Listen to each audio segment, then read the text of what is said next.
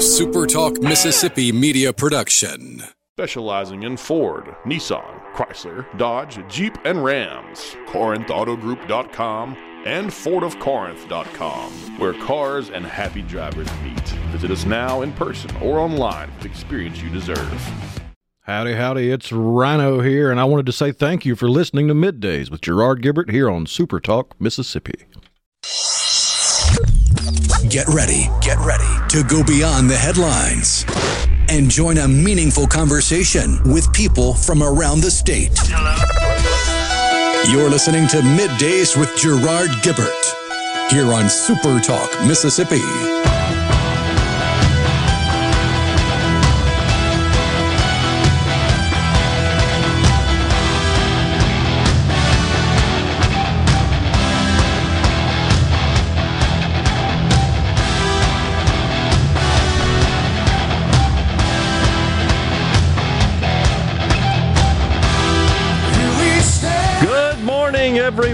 And welcome to Midday Super Talk Mississippi. I'm your host, Gerard Gibert, along with Rhino in the Element Wealth Studios, guiding you through the middle of your day with facts, fodder, and fine music.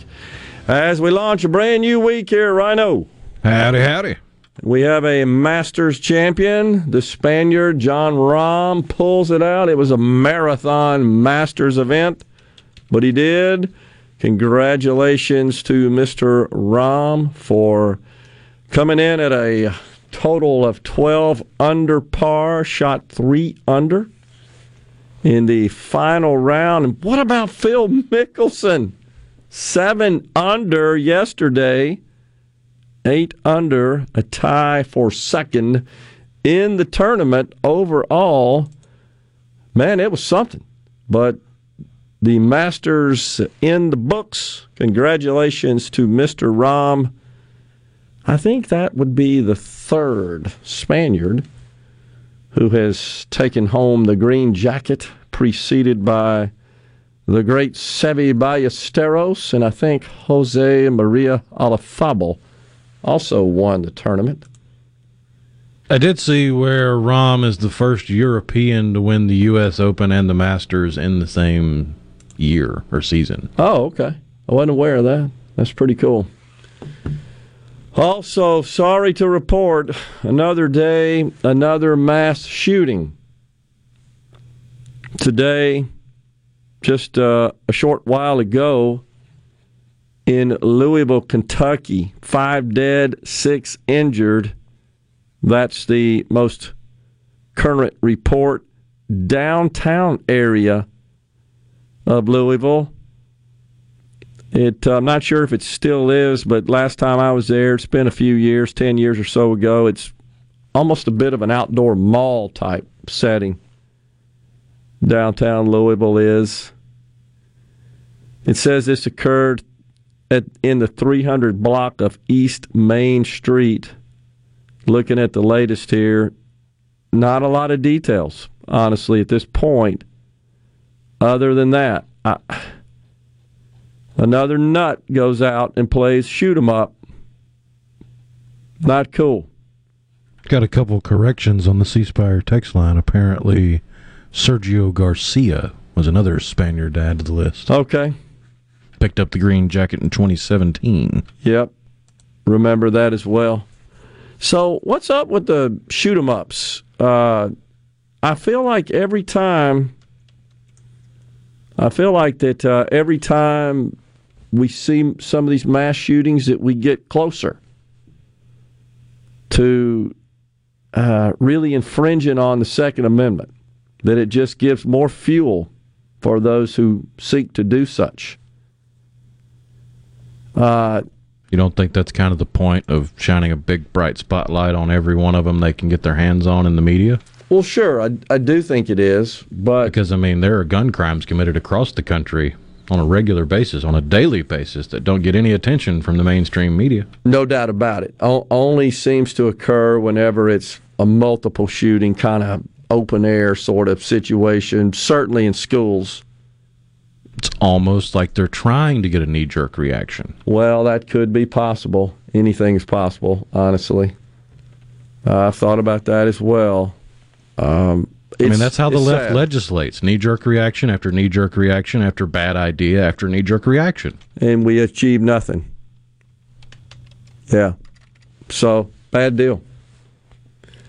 We'll see what happens here.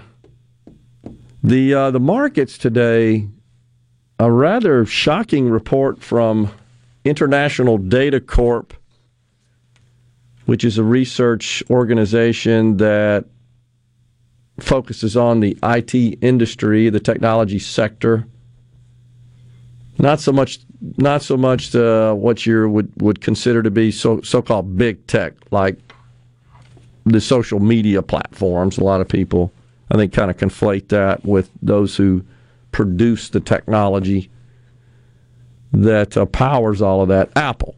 That's the big report today. Apple comes in first quarter Mac PC sales down 40% from last year. 40%.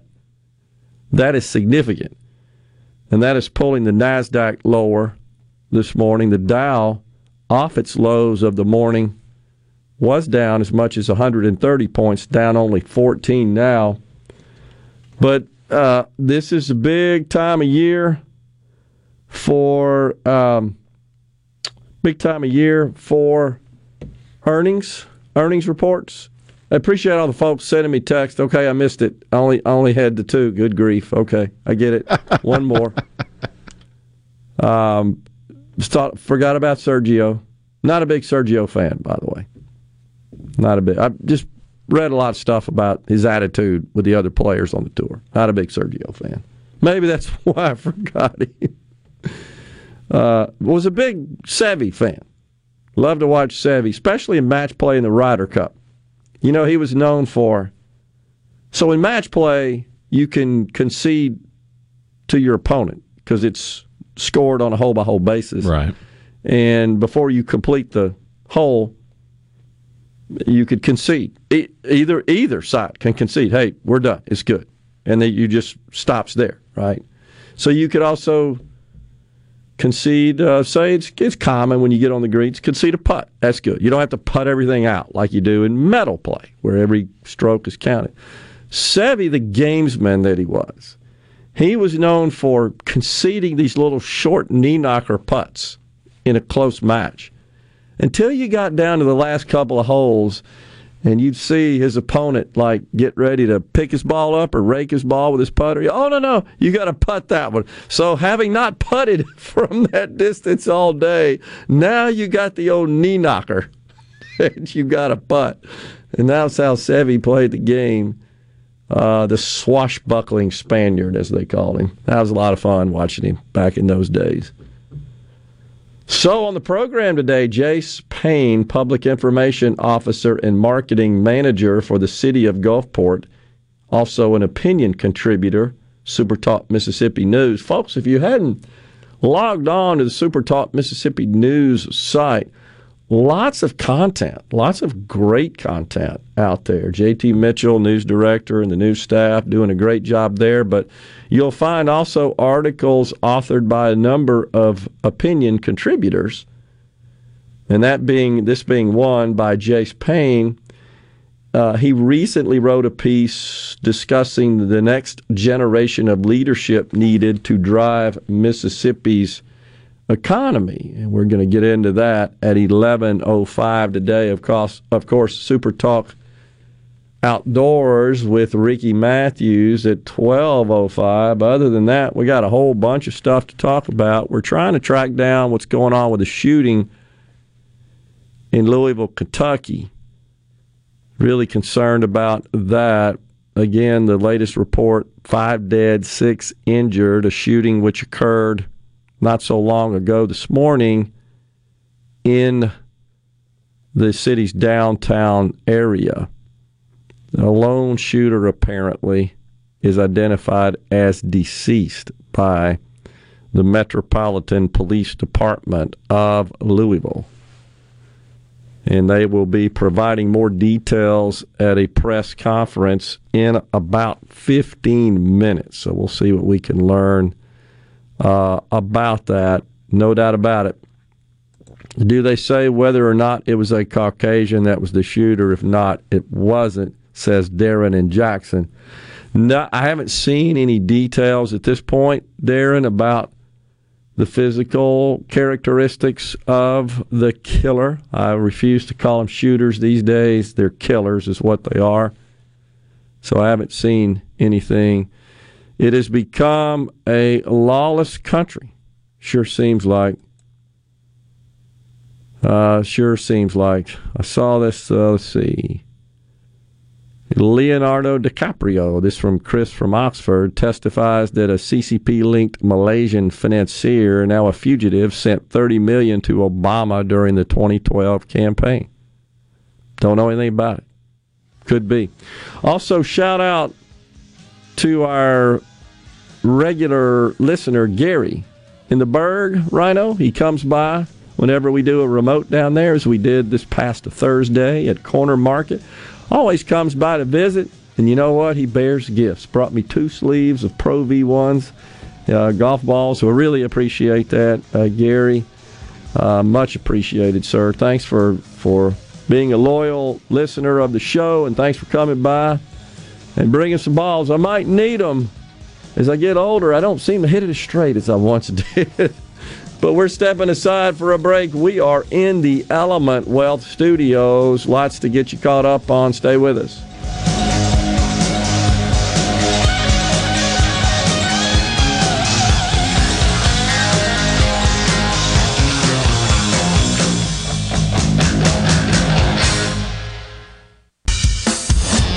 Back to middays with Gerard here on Super Talk, Mississippi.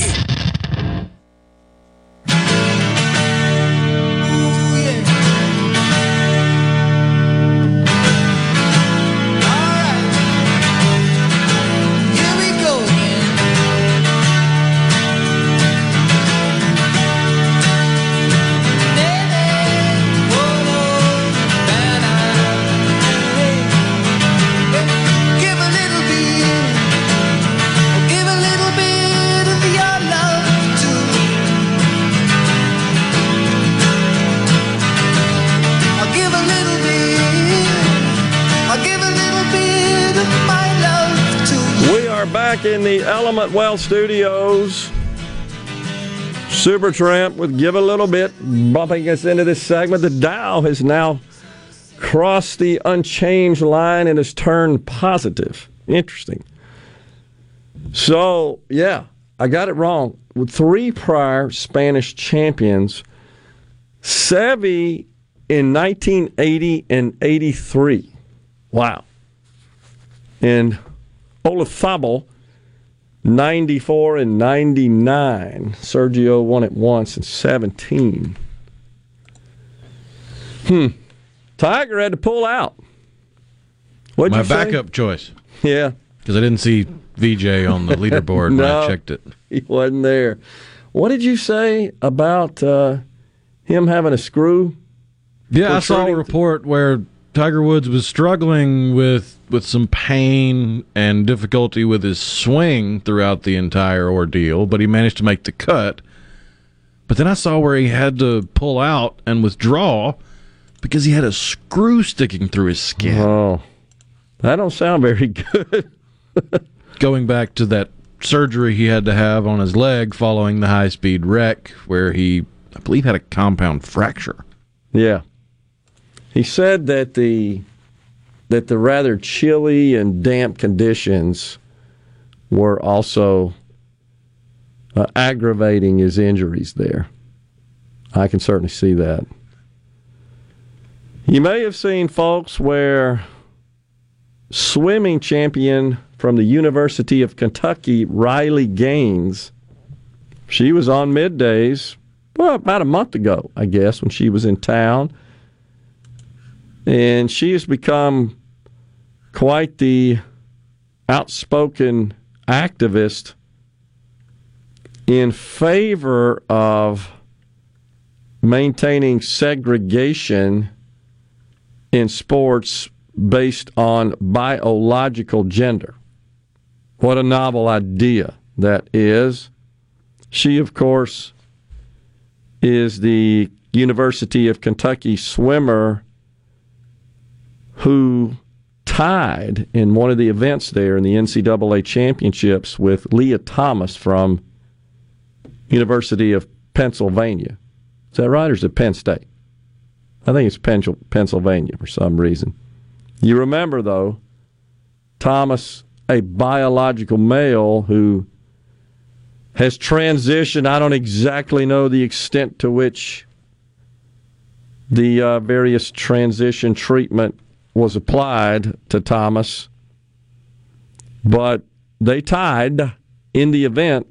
And as you recall, Riley said she asked after the event to the NCAA officials, What are you going to do? We tied. And I believe what she said, I'm paraphrasing it a bit, was the, the NCAA officials said, uh, We're going to award it to Thomas because we need the photo op. You remember that? We were talking about that. Well, she was speaking last week at San Francisco State University. She's 23 years old. And she was ambushed by some trans activists present at the event where she was speaking. She was, quote, hit multiple times by a guy in a dress following a speech that she was making. She's kind of touring the country delivering this message to save women's sports.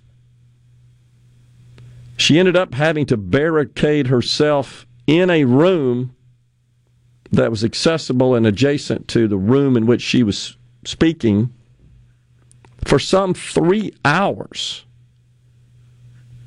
until the crowd dispersed. And uh, Gaines' husband, Louis Barker, said he had some conversations with his wife while she was locked in this room for nearly th- three hours. He said he was shaking. It, it made me so mad. It made me sick to feel helpless about his wife being ambushed and allegedly hit physically uh, by some activists there. The prisoners are running the asylum at San, Fran State, uh, San Francisco State University. I was ambushed and physically hit twice by a man, said Gaines in a tweet. This is proof that women need sex protected spaces. But Still, the punch identified as a woman. Oh, identified as a woman. Well, it's a dude in a dress, obviously. Oh, okay, I got you. So apparently, Gaines herself captured some of the altercations there on video. This is crazy. It's ridiculous. And there was some, I don't have it in front of me, but some administrator there at San Francisco State wrote some very weak, tacit apology. I wouldn't even call it an apology but it's pretty clear that the university is on the side with violent activists, disruptive. So much for free speech, for universities being and embracing the marketplace of ideas. Really, so much for fairness. How can any rational, logical person believe it is fair for a biological male. I don't care how many dang surgeries they've had and how much drugs they've taken, that that's fair for them to compete against a biological female. Here's a bit from the statement released by Jamillah Moore of SVSU or okay. SFSU, excuse yeah. me. Thank you to our students who participated peacefully in Thursday's evening event. It took tremendous bravery to stand in a challenging space. I'm proud of the moments where we listened and asked insightful questions. I'm also proud of the moments when our students demonstrated the value of free speech and the right to protest peacefully. These issues do not go away, and these values are very much at our core. This feels difficult because it is difficult. As you reflect, process, and begin to heal, Please remember that there are people, resources, and services available and ready to receive your our community, including faculty, staff members, coaches, and mentors who are here to support you. Well, that's totally ridiculous. So the Jake course. legs with mental deficiencies, that guys dressing up like girls and girls dressing up like guys, showing up to show their rears, and uh, they're the victim. It's, it's Dude dressed upside. in a dress punches a woman, and he's the victim. It is totally upside down. Totally upside down. I don't know what else to say about it other than it is upside down. In the meantime, uh, kind of on a related note, up there in Franklin, Tennessee, you know, that's a rather affluent suburb of Nashville. Well, now the annual LGBTQ Pride Festival has become a bit of a flashpoint for the city and the city leaders. Annual, as in for the last two years. This would be the third annual. They're planning a festival featuring live music, food, trucks, and craft vendors. And of course, they've got to get uh, a permit because this will be held in a public park in the city of Franklin. So, golly, what you've got are folks on both sides of this going before the city council to persuade them, council members, to vote either for the permit or against it. Oh my gosh. This is again polarizing this country. And there were more than 5,000 people at the event the last couple of years, including a number of families who bring their kids out. Sheesh. So Franklin is a city of 85,000 people, and it's just another. It's a question, I guess, of what's appropriate. I don't think I have a problem with this group having an event on a on public property. I think they're entitled to that as citizens. It's just what sort of activity might we see at the event, and that's the issue is and I think that's the question for society in general is is uh, reaching some consensus on what's appropriate in in terms of of uh, various sexual activity and gestures and behavior in a public space in a school and what's not. And that's where in, I think, the conflict lies. We're coming right back with more on midday. Stay with us.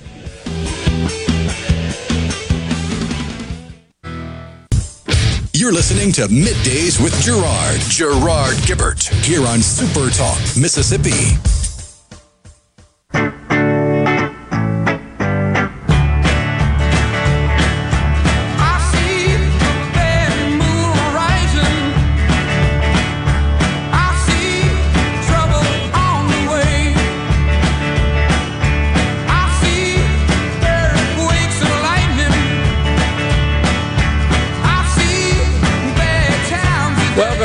Everyone. It's middays, and today we're in the Element Wealth Studios.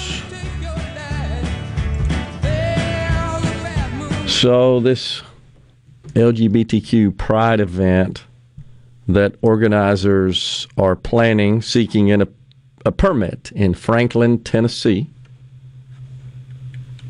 And just looking through some of the the statements made by those who attended the most recent city council meeting speaking in support of granting the permit and speaking in opposition to. I'm not going to go through all the various comments. There are a ton of them in a couple of the articles I'm I'm reading, but I guess it's more just overall concern I have for how this is dividing our country. This whole what appears to be kind of a sexual revolution, honestly.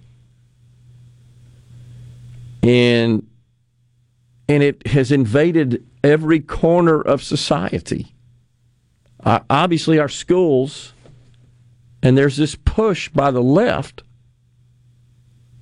to really thrust all this content, foist it on our children. I, I don't get that whatsoever. And and then there's a bit of a guardrail being held, being erected by the by the right to try to keep this stuff at bay to the extent possible. Hmm. And some who were speaking in favor of issuing the permit referred to the Save Our Children campaign from the 70s and 80s when singer Anita Bryant, who used to be the spokesperson for Florida oranges and Florida orange juice, the orange industry in Florida and orange juice. I don't know if you remember that, Rhino. Were you remember who she is or uh, constant advertisements across network television. Anita Bryant. The name rings a bell, but I'm having a hard time putting a face with a name. And she sort of evolved from being just a, a spokesperson, a celebrity spokesperson, if you will, to an activist where she joined with fundamentalist Christian groups and depicted gay people as child predators, where they were trying to ban um, or or trying to implement anti-gay policies in employment and housing and so forth. I, I don't agree with that. I, I think gay people have the same rights as any other person. I just I draw the line when it's just constantly being forced on you and forced on our kids. That's where I have a problem. Just live your life. Leave me alone, sort of deal. Is the way I look at that. But that doesn't seem to be enough. And if you notice that the word, the term fascist now has become fashionable? Everything's fascist. We went from racist to now it's fascist. If you don't accept that we want to sexualize your children and expose them to deviant behavior, and more importantly, just pornographic material and content, well, you're a fascist. So where do we draw? Where where do we go from? No, we're just trying to protect kids so they can just be kids and not have to worry about these thorny, sensitive issues. How do we get from that to, oh no, you're not protecting them. You're a fascist. You won't let us brainwash them.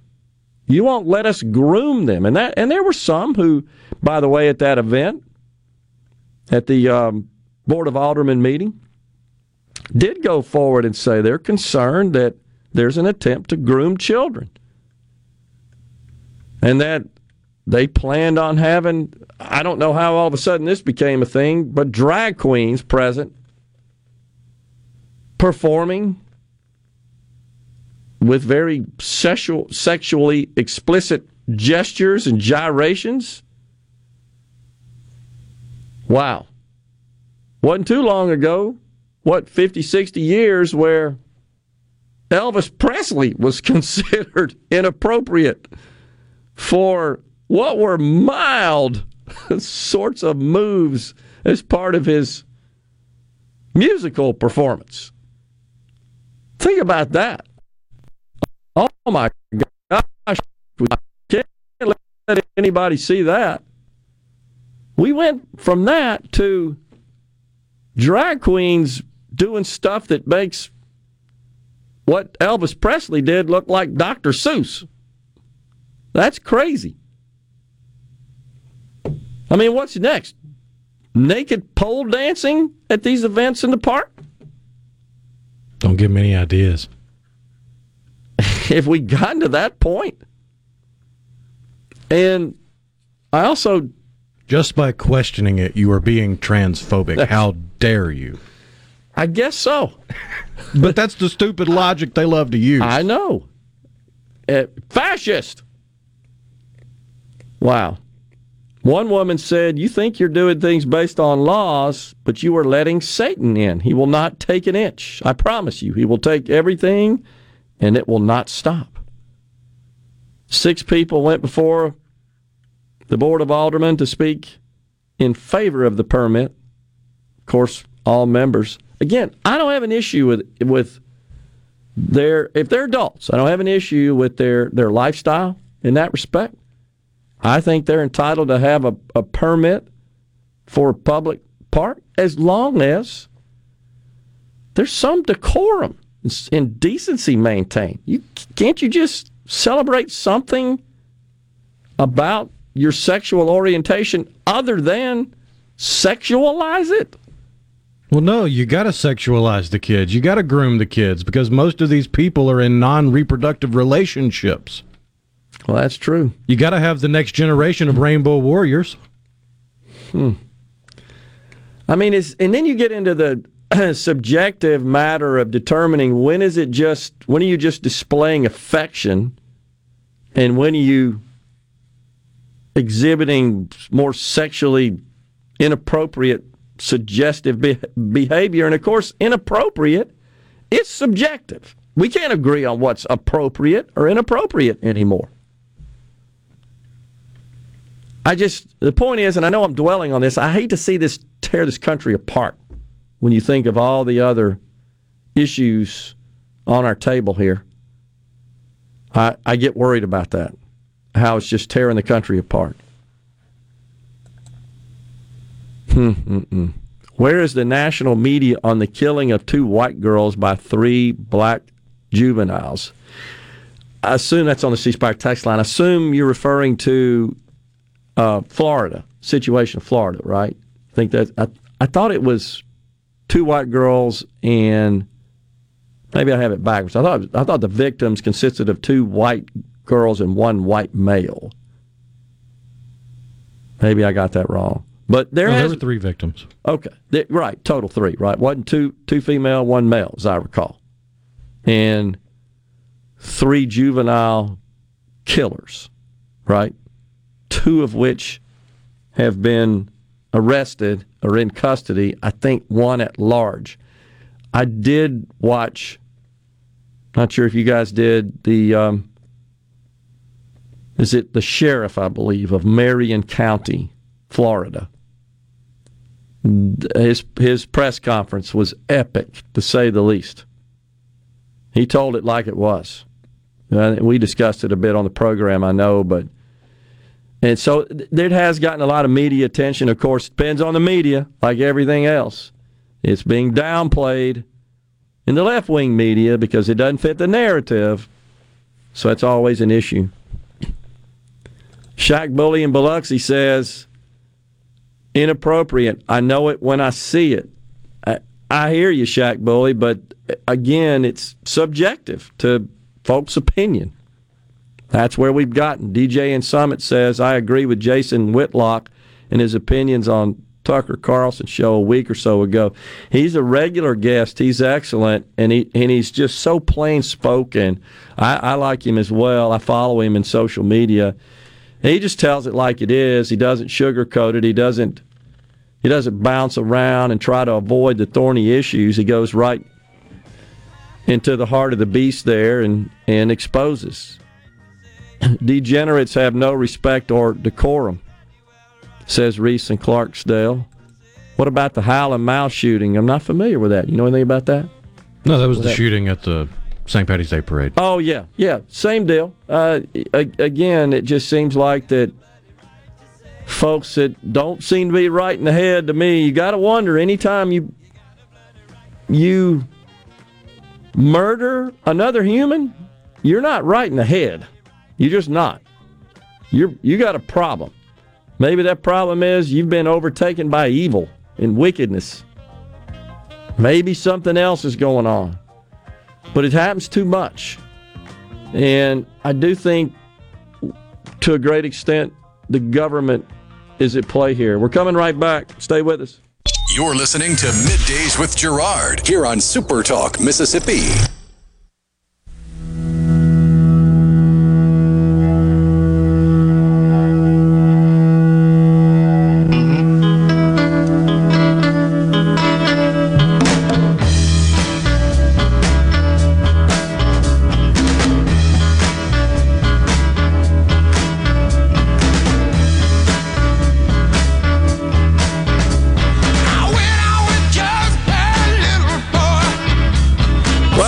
To midday Super Talk Mississippi from the Element Wealth Studios. So I just did a little check on the situation in Marion County, Florida. Three victims, all teenagers, two females and one male, 16 year old girl, two 16 year old girls, one 17 year old boy, two have been charged in the murders. Two boys, 12 and 17, and a 16 year old is still at large. The, Ma- the Marion County Sheriff said they're still on the case looking for the third individual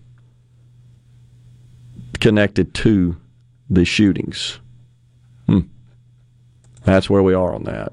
That's from Florida a couple of Florida news sources I checked out on that. Is that what you're seeing as well, Rhino? Oh yeah, yeah. Okay, just wanted to make sure we had that cleared up for uh, the folks there. Yeah, so this whole deal of what's inappropriate, what's appropriate, it's back to we can't agree on how many genders there are. It, it's just everything seems to be subject to interpretation, and unfortunately, there's no more consensus. Makes it extremely difficult to set policy, to govern, when we're so deeply divided across really just a spectrum of issues. And this will, I think, set up for a very interesting 2024 election cycle for sure. Huh. Let's turn our attention to state politics. There, um, one thing for sure is Democrat candidate for governor Brandon Presley wasting no time to espouse the rhetoric. I should say, spout the rhetoric. He's been producing um, videos on a fairly regular basis. And he goes right after his uh, likely opponent in the general election, sitting Governor Tate Reeves, goes right after him, says, in fact, that he really didn't do anything, the governor specifically in the prior legislative session, the one that just sine die, the one that just ended here, said he didn't do a whole lot and took him to task on that. He says he, quote, showed zero backbone in fighting for working families this legislative session. I'm always leery, I know I've said this before on the program, of politicians invoking the term working families.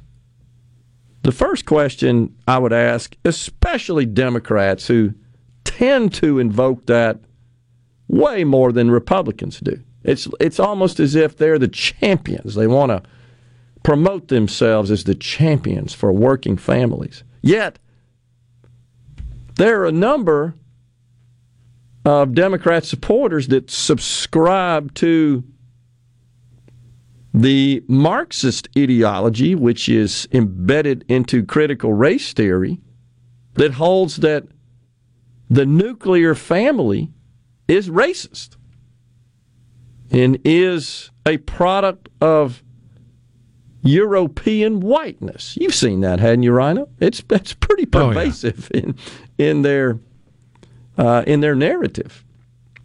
So, is that not a bit of a conflict? Like the people that support these people that are always talking about working families honestly oppose families, and in fact view that as privilege. If you're part of a family, that's privilege. Well, my question to those who always say and always hold themselves up as the champions for working families hey, where are the families? Look in our own state at the number of out of wedlock births and the number of fatherless homes. Now, some may argue that, oh no, that's not what we mean by family. So when we think about a traditional family, you got to sort of just expunge that out of your out of your head. That's not a mother and a father and children. No, no. Well, that's white colonization, is it is it not? But yet, study after study shows through the decades that children who are raised in that sort of family environment tend to be the most productive and successful in their adult lives. That's just a fact. So I ask Mr. Presley and others, what are you going to do to promote families? Serious question. And I think it needs to be addressed by all of us in society, not just our government. We're stepping aside for a break right here on middays, coming back with Jase Payne from the city of Gulfport. Stay with us.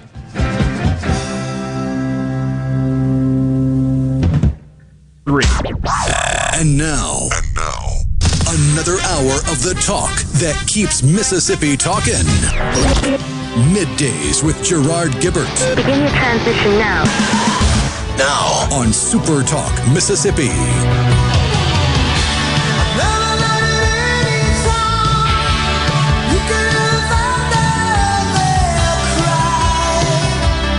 Welcome back, everyone. Hour two of midday Super Talk Mississippi live from the Element Wealth Studios. Joining us now, Jase Payne, Public Information Officer and Marketing Manager for the City of Gulfport, and also an opinion contributor, Super Talk Mississippi News. Jase, thanks for coming on middays. Good to see you. Good to see you, Gerard. Thank you for having me. You bet. So you wrote uh, a very, a very good, very interesting article that uh, is up on our website, uh, Super Talk Mississippi Media, SuperTalk News, concerning the need for um, our young folks, uh, in particular millennials, to step up and lead our state's economy into the future. They are, in fact, the key resource there to uh, keep us pushing forward. Tell us what your thoughts are.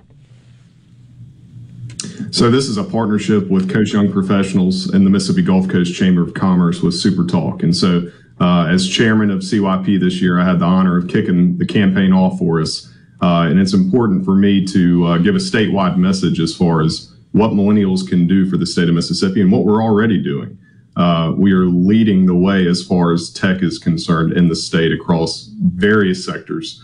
Uh, you know, my, my first cell phone was a, regular Nokia that uh, had the snake game on it. And, uh, you know, today I have uh, an iPhone and, and, and Macs and live in the Apple world. And so we have grown with tech from uh, really the start to where we are today. And um, as we've seen with AI, it's an incredible world that we're living in and, and one that is constantly evolving. Um, but really also just showing the uh, showing the leadership of our young professionals across the state.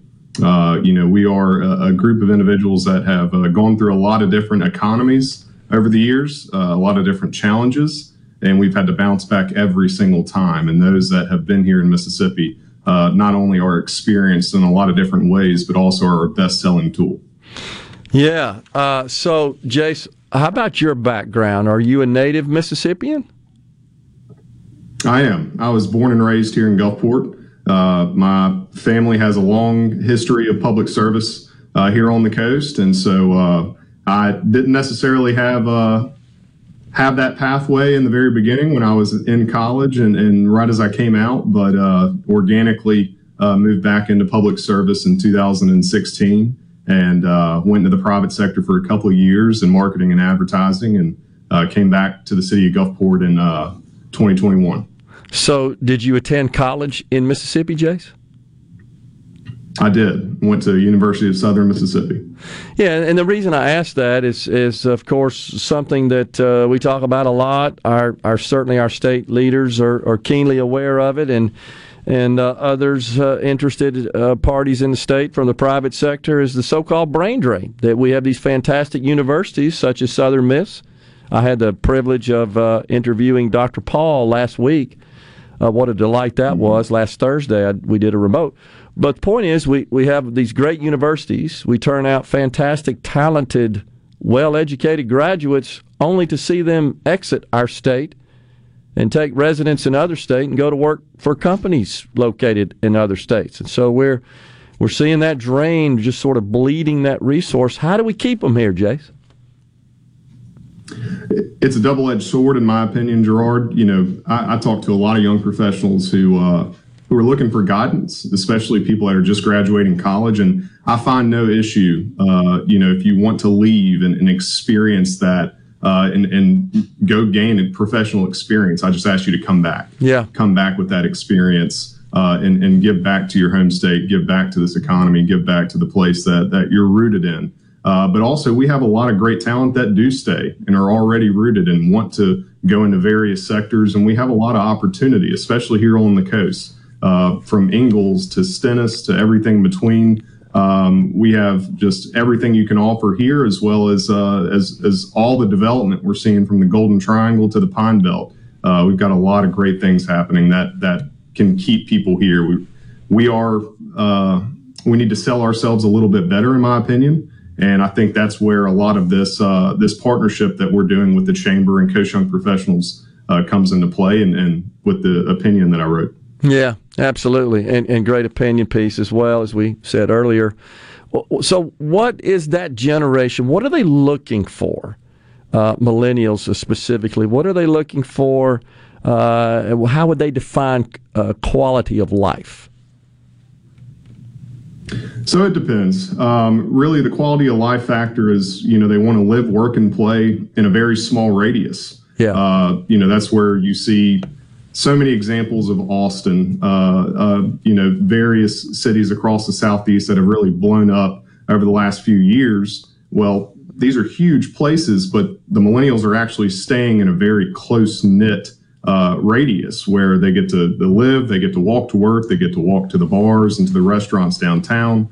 Um, and so, you know, they, they want to know that uh, A, they can survive and make uh, good money and that they can enjoy their life and then also provide for a family uh, in the future. And so, you know, here in Mississippi, we have a honestly a better opportunity to provide for a family. Uh, you know, as far as what you can do here, you know, especially on the coast, you have several cities in a 30 minute drive that all have their own personality, all have their own offerings. Uh, you know, we, we have uh, a one coast motto here on the, on the coast that Mayor Billy Hughes, uh, you know, kicked off for us. And it's, it's very true. You know, we all, uh, we all gain from each other's uh, product. Yeah, yeah, no doubt about it. It's a good point, and, and in particular. Uh, I think that uh, I share the, the view of lots of other Mississippians. We'd like to see those budding entrepreneurs uh, from that age group uh, stay here in Mississippi and, and launch the, whatever their business venture is right here in the Magnolia State. Absolutely. You know, one sector that's about to blow up and is already seeing huge gains is the blue economy. Uh, you know, when you think of the blue economy, you may only think of, you know, oceanography and things like that. But the tech sector that goes into the, the blue economy is just going to keep blowing up. Uh, you spoke of Dr. Paul earlier. You know, they're really looking at refocusing the Gulf Coast campus to, to coincide with the blue economy. We have a uh, innovation district here in Gulfport that has incentive programs necessarily for new businesses who want to be involved in that industry. And yeah. so, you know, continuing to evolve, continuing to look at different ways that uh, millennials and Gen Z, you know, want to stay or bringing them back is uh, is huge. You know, Gen Z is more entrepreneurial. You know, they they have this. Uh, they've they've watched millennials go through a lot of trials and tribulations, and honestly, you know, have have seen smarter ways to do things where millennials have really had to uh, to to show their grit through the years uh, and are in more of the corporate world per se. Uh, but at the same time, we have a lot of things to offer, and we have a lot of great things going on, and, and the future is very bright. You know, you hear a lot, uh, Jase, about uh, uh, just the, maybe a bit of a conflict, if you will, between the generations, and that's nothing new. That's been going on uh, since we we've been um, propagating generations. But is do you sense there's some sort of resentment uh, in the millennial community of those in the like the baby boomer? I'm a baby boomer. Boomer. Do you feel like there's any resentment there? I don't think so. You know, I, I think for the most part, millennials they if they're not already being guided, that's the biggest thing that they want is that guidance, that next step. Yeah. And that's the whole part of, uh, of this uh, piece that I wrote is that if you're not already, and, and I'm speaking to, to boomers per se at this point, if you're not already mentoring somebody, make sure that you, you find one to mentor soon. Yeah. Make sure that you are, are training and, and guiding the way for the next generation to step up to the plate when you want to go off after your hard years of work and retire that there is not a blank space there, that you have a leader already set in place. And, and you know, we have a, a, a, lot of great opportunity. I have a lot of great mentors in my life, especially here in the city of Gulfport with, with Mayor Hughes and our CAO, Leonard Papania, as well as many others. And so, uh, you know, I just want to make sure that people have the opportunity to uh, to step up. And across a lot of industries here, we're seeing that. We're seeing so many people, especially in our Coast Young professionals. Our, our board is made up of people who are waiting on that next step, uh, not waiting, but they're about to take that next step. They are already leaders in their uh, their businesses and in their community, and uh, very soon they will be be leading the way. Yeah, I, I totally agree, and that that's that's great advice. Uh, honestly, to to both generations. But I would also point out, and I think you would agree, that we baby boomers in um, serving sometimes in that mentorship capacity, we can learn a whole lot from the millennials as well. Got about a minute left. What do you think? Uh, I think from the tech side, as well as uh, you know what's going on in the community, you know from from what's happening on social media all the way up to how we can process things better in a business standpoint. There's a lot to learn, and uh, you know, with with the strength and, and, guidance from from the boomer standpoint, there's a lot to coincide together, and it become a it can become a beautiful mixture. Totally agree. Great article. Thanks for coming on, Jase. Look forward to talking to you more. Appreciate it. Thank you very much. Yes, sir. You Thank got you. it. We're coming right back with more from the Element Wealth Studios. Stay with us.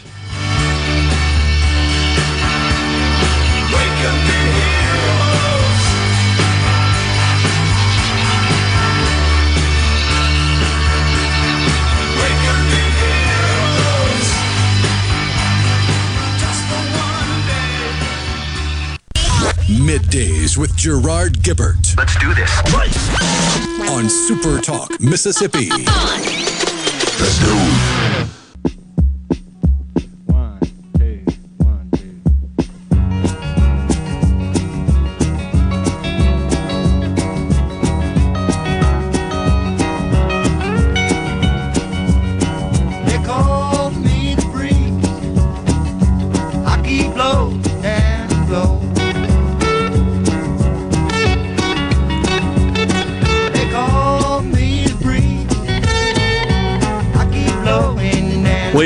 back in the Element Wealth studios. It's middays. By the way, the third teenager was, in fact, arrested, uh, looks like yesterday. This is in the Marion County.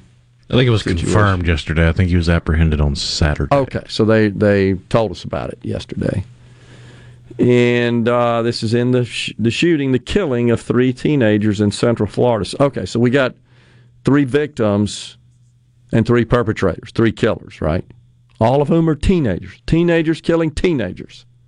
And one of the early parts of the narrative was that it might have been an accidental homicide, but it's kind of hard to to follow that when one of the victims was found dead in the trunk of a car that had been sub- half submerged in a lake.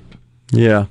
And I thought I saw where one of the suspects disclosed, informed police, right, of this third victim's location Correct. in the trunk of a car. It's pretty much is uh, pretty conclusive evidence that they're guilty. Of course, our system says they're entitled to a trial and they'll get it, but it sure looks fairly compelling at this point. I, I, still, though, we have to reflect on what happened here. This is three teenagers. They haven't been on the earth 20 years. Three. They kill three other teenagers. If that is not an indication of moral decay in our society, I don't know what is. And the sheriff By the way, he he said the bad guys are going to get guns no matter what. I agree with the sheriff there. I'm fairly certain a 12 year old cannot legally purchase a firearm. Right. And he also he also uh, honestly berated our school system in in uh, in their unwillingness to punish. It's, it's where we've gotten. Oh no, we can't punish. That'd be racist. So we just let bad actors do their bad acting in school without consequences. That's and it doesn't happen in a vacuum. No, absolutely not. You get one unruly student whose parents told them you don't have to listen to authority. You can be a little horse's hind end in the classroom, and then they're disrupted, and the entire class is derailed. That's exactly what happens. So much for the so learning. everybody in the class loses out on learning, while one idiot with idiots for parents decides to show their rear in public. And the losing out on the learning just perpetuates the cycle. The cycle of poverty and crime and disrespect for human life. Just perpetuates it. Man. Yet we have people sitting in the U.S. Congress right now who want to shut down all the prisons, let everybody out, and quit prosecuting criminals for committing crime. They demonize the victims and victimize the perpetrators and diminish the value of work. I mean, just look at the media narrative surrounding the Nashville shooting. Oh, it's trans shooter. Yeah, kills six Christians in a church slash school, and all you hear about is trans this, trans that, trans this, trans that, trans day of visibility. Uh, and vengeance, right? They were planning a day of so-called vengeance, and then you have these protesters who engage in incursion of the Capitol. Now we got two lawmakers expelled, and there's a big controversy over that. You're supposed to protect the center of democracy, right? And we're still all up in arms about what happened on January 6th in the nation's capital. But because that was connected to Donald Trump, that lives on daily in some media outlets. I'm telling you, the Boston Globe, it's stories on it every day, every single day. But what happens in Tennessee, where trans activists invade the Capitol, laying on the floor of the chambers, holding up with their fingers, holding up seven fingers to recognize the six victims plus the killer as a victim. That's how upside down things are. The person who pulled the trigger, not in self defense, mind you, in the most cowardly way, in a school where children are learning and teachers and administrators and a custodian are trying to ensure that these kids have the tools they need to succeed in life and a positive experience along the way. And this fool goes in there and disrupts and plays shoot 'em up. And these activists maintain that that killer is a victim. That's just how upside down it is. It's totally upside down. Welcome to the circular logic of the loony left. It's you, how do you come to any other conclusion? How do you define it any differently than that? Circular logic, because it is. We've got just last week the Pay app, the Cash App founder stabbed brutally to death on the streets of San Francisco, his home. A productive, brilliant member of society, not causing anybody any harm, producing value for society. And some fool decides to snuff their life out in a city which is originally embraced the defund the police concept, has invited, seems like the entire homeless population of the country to take up residence on the streets. It's filthy, it's nasty. Once beautiful city. I saw a um, a show this weekend. My wife, of course, is always tuned in to the the uh, the very the travel Channel's one of her favorites, and they were interviewing the manager of the the uh, chocolate factory there in San Francisco. Incredible, and learn the history, and just looking at that building and the folks enjoying themselves and thinking about, but it's now located in the middle of all this nuttiness. They also interviewed the folks who work for the streetcars. It's fascinating. It's like 170 years old, streetcars, still all manual. And, and got uh, behind the look scenes and all that. It's fascinating. And it's cool. It's neat. Just the design of it, the operation of it. And these, these operators are so committed to really being great at that. And what a great experience it is. And I, have done it many times, and I'm thinking, I don't even know if I'd go there today. It's so filthy, so nasty. And the city leaders look the other way. When are they going to wake up? Is this a wake up call, maybe? How no. old was this individual? 43, 45, something like that. In, in their 40s, I believe. Will they 43. Wake, okay. Will they wake up? One of their own. Golly, they're ruining, ruining. And meanwhile, Gavin Newsom, he's running around throwing stones at Mississippi and Texas and Florida. Now you see why I put the label of worthless on every loony leftist, liberal, and Democrat. They are all self serving, they are all myopic, and they are all idiots.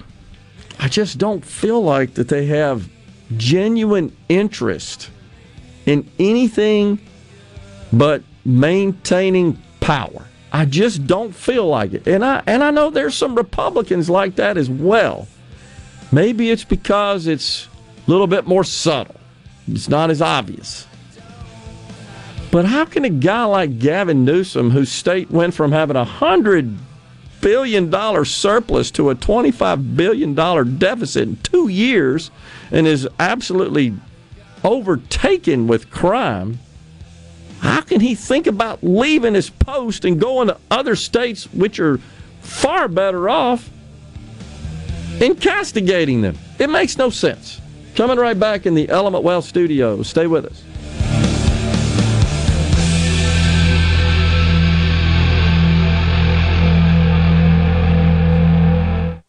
Listen to Super Talk Mississippi. Bring it on! Middays with Gerard Gibert. It is on! On Super Talk Mississippi.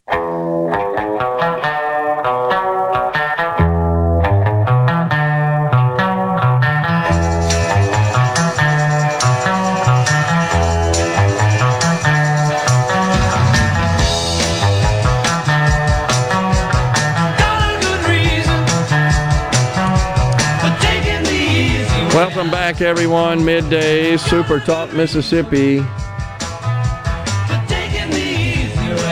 So last night, 8 o'clock huh, on AXS TV. You're familiar with that, aren't you? AXS TV? You ever seen Vaguely.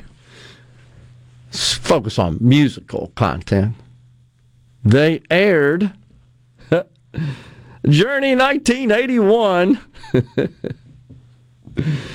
The Escape Tour live from the summit in Houston, Texas. 8 o'clock. Hour and 45 minute show. Which and, didn't that concert get a remaster recently where they went in and touched up the visuals and the audio? I don't know. I want to say that happened either during the pandemic or right after the pandemic. That that whole concert got a remaster. I have to check it out. That was the Escape Tour, 1983, the Frontiers Tour, which I actually liked better. The mu- had some music, the Frontiers album. Uh, but I was going to point this out during the show. Of course, that's one of those deals where you're going to have to see a lot of commercials on the commercial breaks to make all that work. Oh yeah. The U.S. Marines airing ads. I thought that was a little interesting, given that it was Journey 1981. I would think most of the audience interested in viewing that would be around my age, old rockers from the 80s. Not quite fit for the Marine Corps. But I will say, now you and I have discussed the woke ads for the Army. Remember, we had a discussion about this this on the program about a year ago where we contrasted the present day promotional ads, recruiting ads, what they're doing, soliciting recruits, versus 40 years ago. And how that's changed because it's more of a cartoon format. I think we actually linked it on our on our site, our midday site, the present day, more of a cartoon format where they're featuring a lesbian couple with a teenager in their household, and they're appealing to that, like all point oh oh oh oh oh, oh, oh, oh one percent of them. Again, that's fine. If they want to raise the kids and have that in their household, that's fine. But I just think it's a little weird for the Army to spend that kind of money to appeal to what is a fairly small audience of prospects. So, little It's like different. putting out a casting call. We need all ladies aged 5 to 85 named Amy, but not spelled with a Y. That's right. So, I was impressed and pleasantly surprised. This Marine Corps ad was awesome. If you could kind of imagine the old Army Be All You Can Be campaign back in the 70s, 80s, and how they just made being in the Army look cool, kind of macho. And remember, it was featured airborne soldiers jumping out of airplanes. And the, the sort of the closing scene, they, they show them jumping out of the airplanes and they're sitting around there having breakfast, and the, the soldier says, like, morning, staff sergeant, or something to that effect. And they're drinking coffee and eating. It just looked cool. And it, you know, if you remember the the ad says, you know, in the Army, we do more before 7 o'clock than most people do all day, or something to that effect, before they wake up. Well, this Marine ad, you know what was good about it that I liked? And I hope this doesn't sound like I'm a warmonger, but it showed what Marines are supposed to train to do.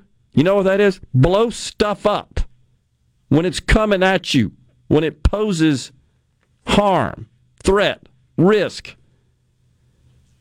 And so it, it it promotes this idea that you know the modern battlefield is is pretty complicated and and uh, it is is filled with all sorts of technology like drones. We know that. So it shows new technology that is neutralizing enemy drones that are maybe flying around above Marines, is what it, the way it featured, that are in the fields, defending a position perhaps on an offensive. Can't really tell. Nonetheless, it's human beings in Marine uniforms that are at risk of getting harmed or killed because of the drones by the enemy flying over their heads. And this technology comes out of nowhere and takes all the drones down, literally shows them falling harmlessly to the ground. And then there's another which features Marines in Marine jets blowing up ships that are launching missiles. gee, that sounds kind of like what the Marines are supposed to do to me. But it, again, makes it look like that there is something noble and virtuous and satisfying in defending your country. In the final scene are the Marines in what I believe is the best military uniform on the planet in their dress blues, the color guard in their dress blues, and behind two flags the U.S. Marine Corps flag and the American flag. And so the Marine color guard is superimposed over that in the background, flags waving. And the final message is something to the effect of be a patriot and, and defend your country.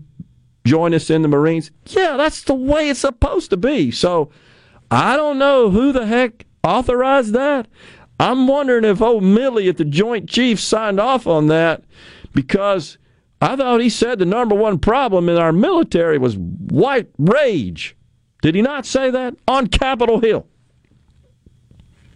And it didn't look like what we've seen reported from our military over the last couple of years with all this CRT stuff and privilege walks and all kinds of social justice activism.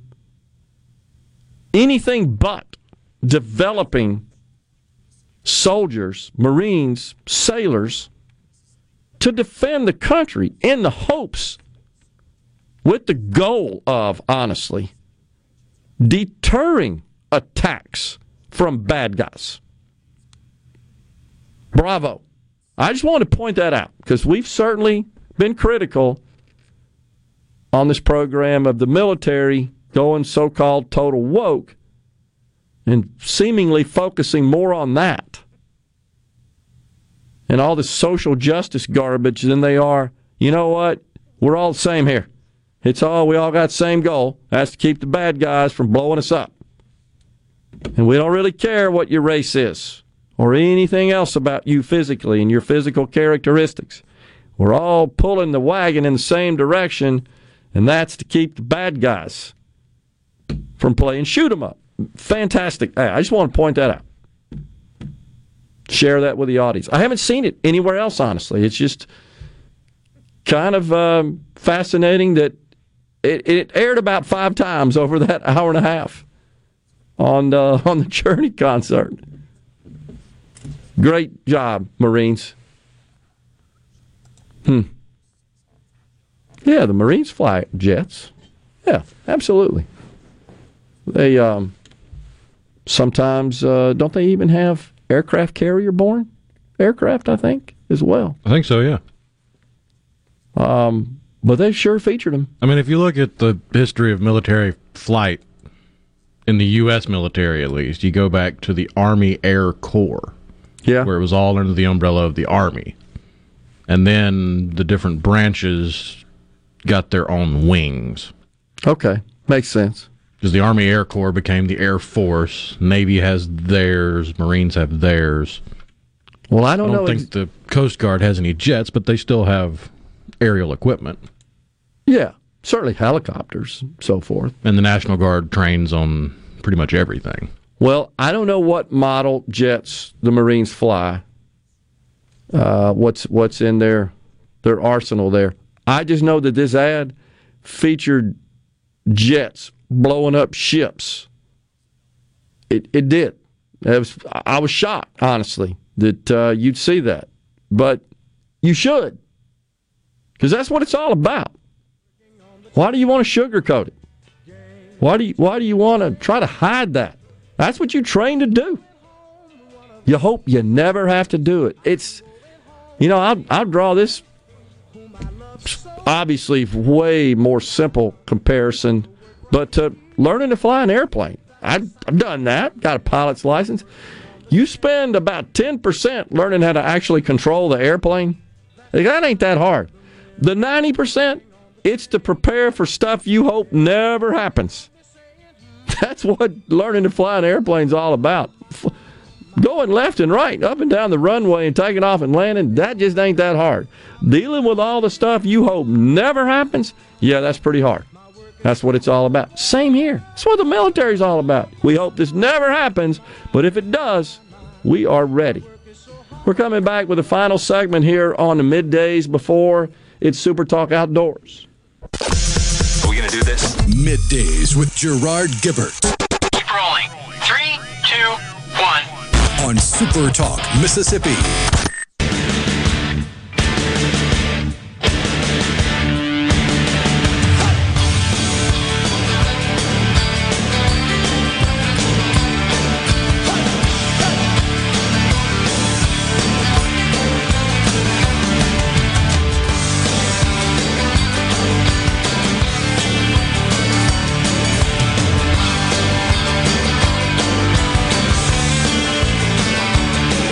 Welcome back to Midday Super Talk Mississippi.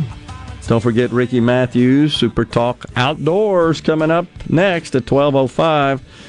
You may have seen folks Robert F Kennedy. He has declared his candidacy for president of uh, these United States in 2024. He of course is the son of Bobby Kennedy, candidate for president in 1968. But uh, many of the Kennedys are not happy, the Kennedy family, not happy about not happy about his candidacy. Family biographer Laurence Leamer is mad about Kennedy's anti-vaccination activism. it is a kind of Well, an- that's the spin they're going to put on it. In reality, I would imagine they're just they're just now getting out of the limelight as a family as a whole. that's true. They're they're just now to the point where they aren't having to suffer the slings and arrows of their family members' political opponents. It's died down. There's But now here he is throwing his hat in the ring, getting those fires started again. been somewhat irrelevant, but uh, since I think uh, Ted Kennedy passed away, known as the Lion of the Senate, and so Robert says that uh, he's filed his paperwork. He will formally announce at a hotel in Boston on April 19th. Now, in addition to being an anti vax activist, he also posted this weekend on his opposition to a new program which will be introduced by the Federal Reserve in July called FedNow. Okay, folks, I know you've probably seen a lot about the FedNow system, which has been in development a while. And specifically, what you see, and Kennedy's already jumped on this bandwagon. This is a digital currency. It's not. I repeat, the FedNow program is not. You're running for president of the United States. You haven't even formally announced yet. You already got this wrong. I mean, I haven't done too much digging into FedNow, but from what I understand, it's basically an upgrade on the current system. It is. It's a modernization of the present clearing system, meaning If you take you- your debit card to the gas station at 11 o'clock on a Saturday night and swipe it, it may not show up on your account until the following Monday under the present system. under the present system. According to what I understand with That Fed is now, correct. it would be instantaneous. That you are correct. Thank you, Rhino. And carry it further. You deposit a check in your account that comes that's drawn on another, another bank. Depending on the size of the check and the relationship between the banks and the clearing, the Fed that uh, clears it, you may have to wait. You'll see posted in these banks their Fed funds available policy. You've seen that. So, this, folks, is not a bad thing. In quite the opposite, it's a great thing. It's something that could have happened 25 years ago. So now you don't have to go into the bank, cash your check, take that cash, and go, Here, would you put that in my account for me, please? That way it's there that day. Correct. It means that transactions will be posted instantly round the clock, 724, 365. This technology to do that's been available for a while. We're just now seeing it be implemented by the Fed. The FedNow system is not a federal digital currency. It is an upgrade of the existing clearing system. The Fed acts as a clearinghouse between member banks. This is a good thing. It's a very positive thing. So Kennedy's already got it wrong. He ain't the only one, of course. Yeah, if I'm not mistaken, DeSantis also got it wrong. He sure did. About it. Ron DeSantis got it wrong. Central Bank Digital Currency, CBDC for short, the acronym. It's wrong. It's not what FedNow does. Not what it does. Seem like they'd get that right. What am I missing there? Don't they have enough resources to help them out with that sort of stuff before they publish statements like that? Or maybe they believe it. Who is he trying to appeal to here? And he's running as a Democrat, and that seems to be a bit of a conflict. So he'll ha- he'll struggle with some of his policy positions. You know who else is being talked about is uh, strong potential candidate, assuming Biden doesn't. Old Big Gretch, Gretchen Whitmer, topping the polls if it's not Biden. That's going to be fun. We're out of here today. Thank you so much for joining us. Ricky Matthews with Super Talk Outdoors is next. Back with you tomorrow in the Element Wealth studios. Until then, stay safe and God bless everyone.